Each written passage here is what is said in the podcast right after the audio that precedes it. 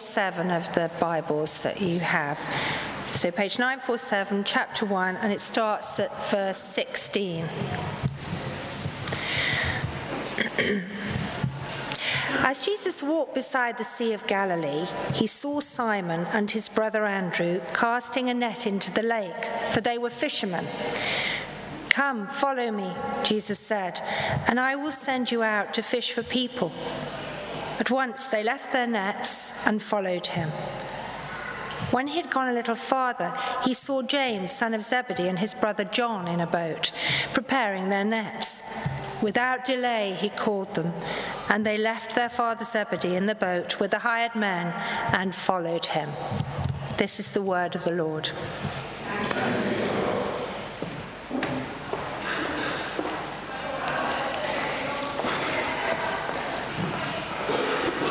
Well, good morning.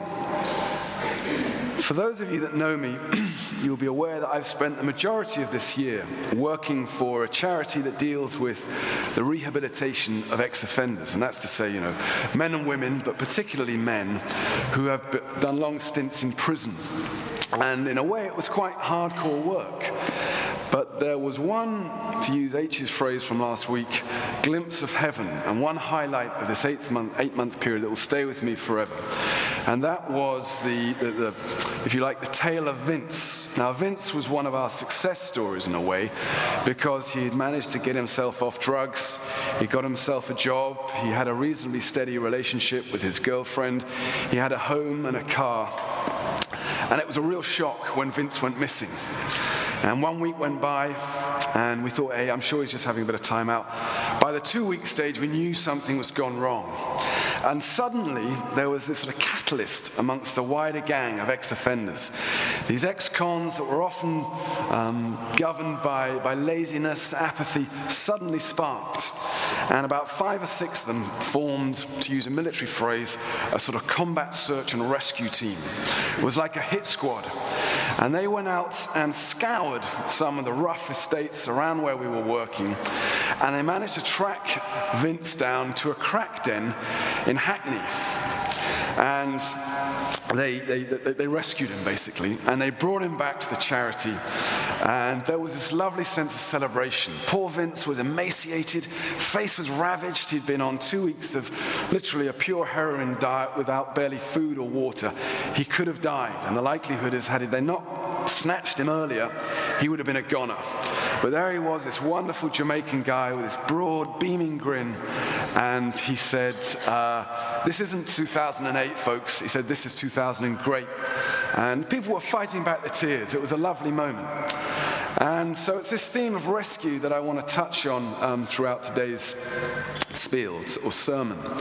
And it's not my natural inclination towards a ripping good yarn. This is the sort of words or terminology that the Bible says of itself. In the 8 o'clock today, we had a reading from Colossians, which makes the point Jesus, or Paul says in his letter to the Colossians, Jesus came so that we could be rescued from the dominion of darkness. And thank you. And one of the interesting points is when we talk about kingdom, and Tim has been dwelling on kingdom throughout this series, the kingdom functional purpose has always been to save that which was lost or rescue that which needed restoring. And when we see in the verses preceding the scriptures that Roz read, John the Baptist says, the kingdom of God has come near. And in a way, in our mental imagination, we can see this is a sense of the wheels whirring. God's rescue plan for the human race is initiating. And so when Jesus steps onto the scene with this compelling command to his disciples and uses phrases such as, you know, I've come to make you, say it again, I will send you out to fish for people, this same sense of rescue is clear. Now, if you think about it, if you've ever been fishing, I haven't done that much, but if you ever go fishing and you pull a fish on the end of a hook out of a lake or the sea or a river, it dies. You're taking it from its natural habitat into fresh air or dry land, which is not where it's designed to be, and it dies. Now, the reverse is true of human beings. When we fish human beings out of water, they should be grateful. I don't know whether you're a good swimmer. Most people could probably hack 12 hours of treading water. eventually you're likely to drown. Now, this is where the imagery is interesting. We, as followers of Jesus Christ, are charged to fish people that are out of their natural habitat into the dry land and breathable air that God had intended them to be in. And so that is what we're in the business of doing, this rescue operation, hoiking people out of their drowning situations into life, into the kingdom of God. Not necessarily dragging them into church. Church is a tributary or a subsection of the kingdom, but dragging them into and rescuing them into the kingdom of God. And so if we look at this passage, the great kind of blinding phrase that should capture our hearts is, "Come follow me," Jesus said, "and I will send you out to fish for people." And in a way, there's a sort of two-edged part to it. Come follow me, and I will send you out to fish for people. Now, I used to be in the army, so I'm used to taking orders and obeying commands. And we used to talk about something called followership, which was the opposite in a way of leadership. But you'd ask yourself, what is it about good leaders that I would follow? And then I'll inculcate that in my own style of command or leadership. Now, I remember we went out to Afghanistan. I won't bore you with war stories, but the guy in charge was fantastic. And there was something about this bloke, John Barrett, commanding officer, who just inspired absolute confidence. And in a very literal way, I and the guys below me entrusted our lives to him. And I remember one of these Cockney blokes saying, "You know, boss, Colonel John, I'd follow him to the ends of the earth." And if we could say that about a human leader, how much more can we say that about Jesus when he calls us to follow him? You know, if we can follow a human leader to the ends of the earth, it's not a difficult step to have the same sense of conviction and passion to follow Jesus Christ, the Son of God. So there isn't a sense of followership of Jesus, this entrusting our lives to him and submitting, obeying.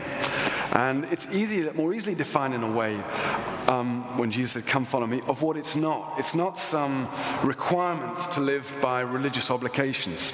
It's not a requirement that you must come to church, that you must recite, I'm trying to remember, what's it called, the Te Deum 3 times a day under a cold shower, or stack pew Bibles, or go to home group. No, it's not. It's simply, come follow me. And I remember Johnny talking about God blessing Jesus in the deserts. Jesus hadn't done anything by this stage. He was blessing and loving him for being in a relationship with him. And this is the whole point, you know, following someone, following Jesus, we're required just to submit and be in a relationship with him. And so the second phase of this wonderful phrase, "and I will send you out to fish for people." Again, the onus is not on us trying to improve our act, trying to sort of modify our behavior or be nicer, better people. But actually, I will send you out. It's God's role. Jesus is working in us. Jesus provides the situations, offers the opportunities. And the interesting piece here, again, tying back some of the other sermons we've heard, actually talking about the Holy Spirit indwelling us. You know, the character of Jesus Christ, the fruit of the Spirit. Providing that, if you like, improvement, but via God's way, not sort of in a self-made way. And my limited experience of trying to fish for fellow man or for people is that they are more impressed and more moved and taken and inspired to check Jesus Christ out by a wholesome character, by a loving nature, rather than reasoned debate. I think it was Francis of Assisi that said, you know, evangelize to all men and women, and if necessary, use words, or words to that effect. And often it's this idea that the Holy Spirit, the hope of glory in our hearts, changing us from the inside out, through prayer, through Bible study, through getting involved in the church, that makes people sit up and notice us. And so the other interesting point about this whole analogy or metaphor of fishing for people is that he was actually addressing this to fishermen, people who were trained fishers. They knew the nuances of catching fish with nets. They were professionals. And God, or Jesus, was asking them to carry on in the same vein, using the giftings and the talents and the skills that they had learned or had been blessed with. And this is the good news for us. We're not in the business of having to sort of suddenly revamp ourselves or learn a totally new different set of techniques.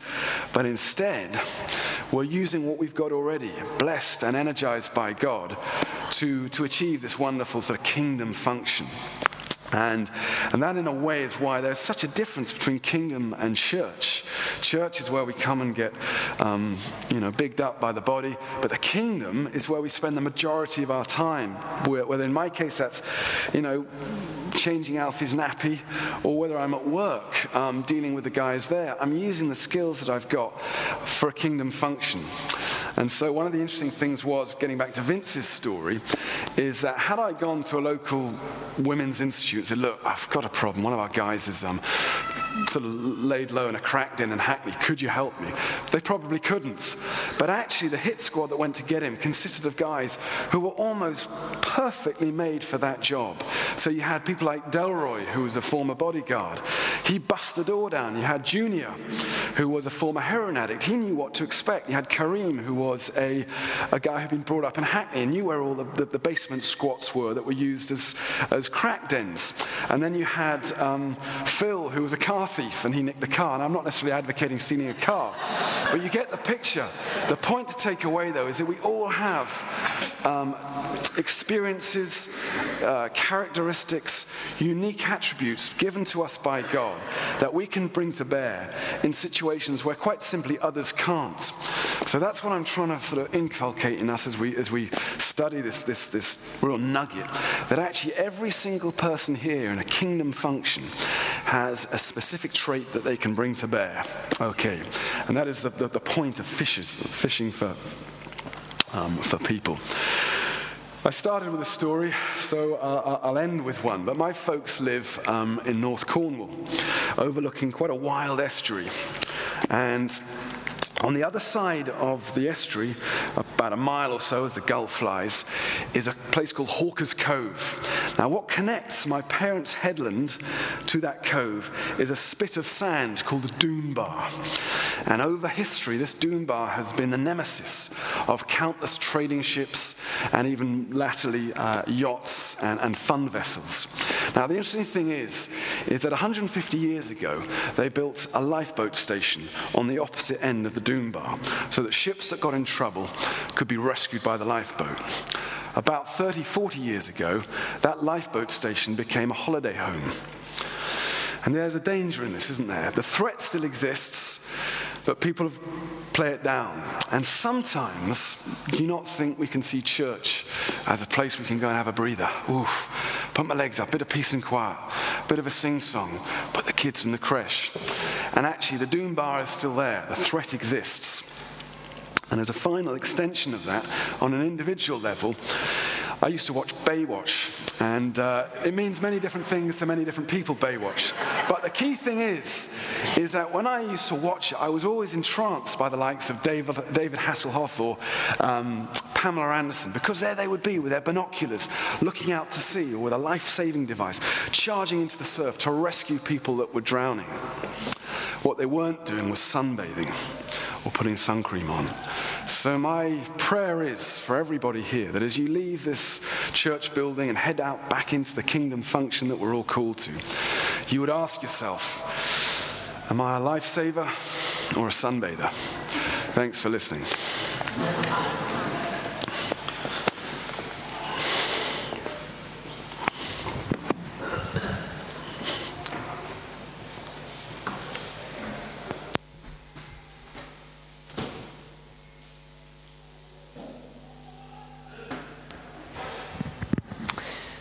Always so refreshing to hear Chris speak. Let's just take a moment or two to chew over what he's brought. You might like to have the passage in front of you, that call from the Lord to the disciples then. I will make you, whatever it is in the new version, I'll send you out to fish for people.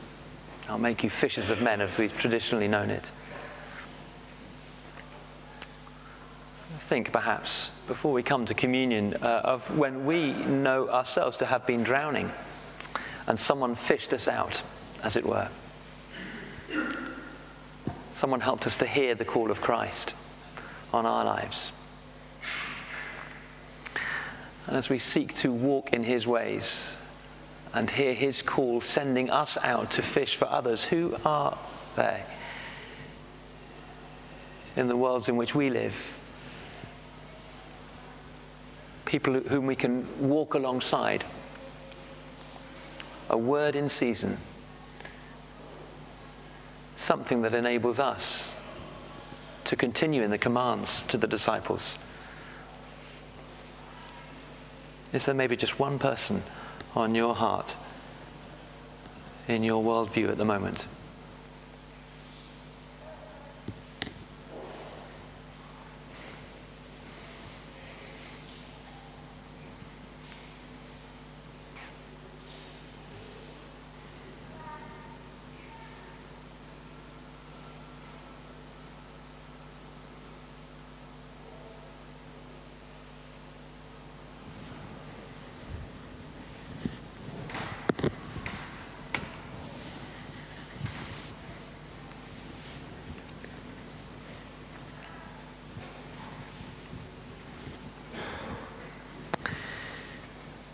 As we come to celebrate Holy Communion together, we invite everyone to come and take the bread and the wine as a symbol of the body and blood of Jesus Christ. If you recognize that that sacrifice that Christ paid was for you, you've received the offer of new life. If you're not sure actually whether you know the Lord as personal Saviour, then we'd love you to be part of us. It's great that you're here. Please do come up when everyone else comes up to receive the wafer and the wine. But just keep your hands down by your side, and we'll just pray with you. We'd love you to be with us, but we'd hate this to be a kind of thing of hypocrisy. So I'll leave that between you and the Lord. You'll know where you are in your walk with him. As I say, there'll be some stewards who will just come and encourage us to come and receive the bread and the wine. Johnny and Arabella, members of our church, they'll be with the cups here. I'll just be here with the pattern. And then there'll be one or two people, Piers and I think Alan and maybe Ursula, will be available to the side here. And if you'd like someone to pray with you as you've come up to receive the bread and the wine, then please do take that opportunity. They'd love to stand with you and pray with you, hear the Lord for you and with you. Let's stand together.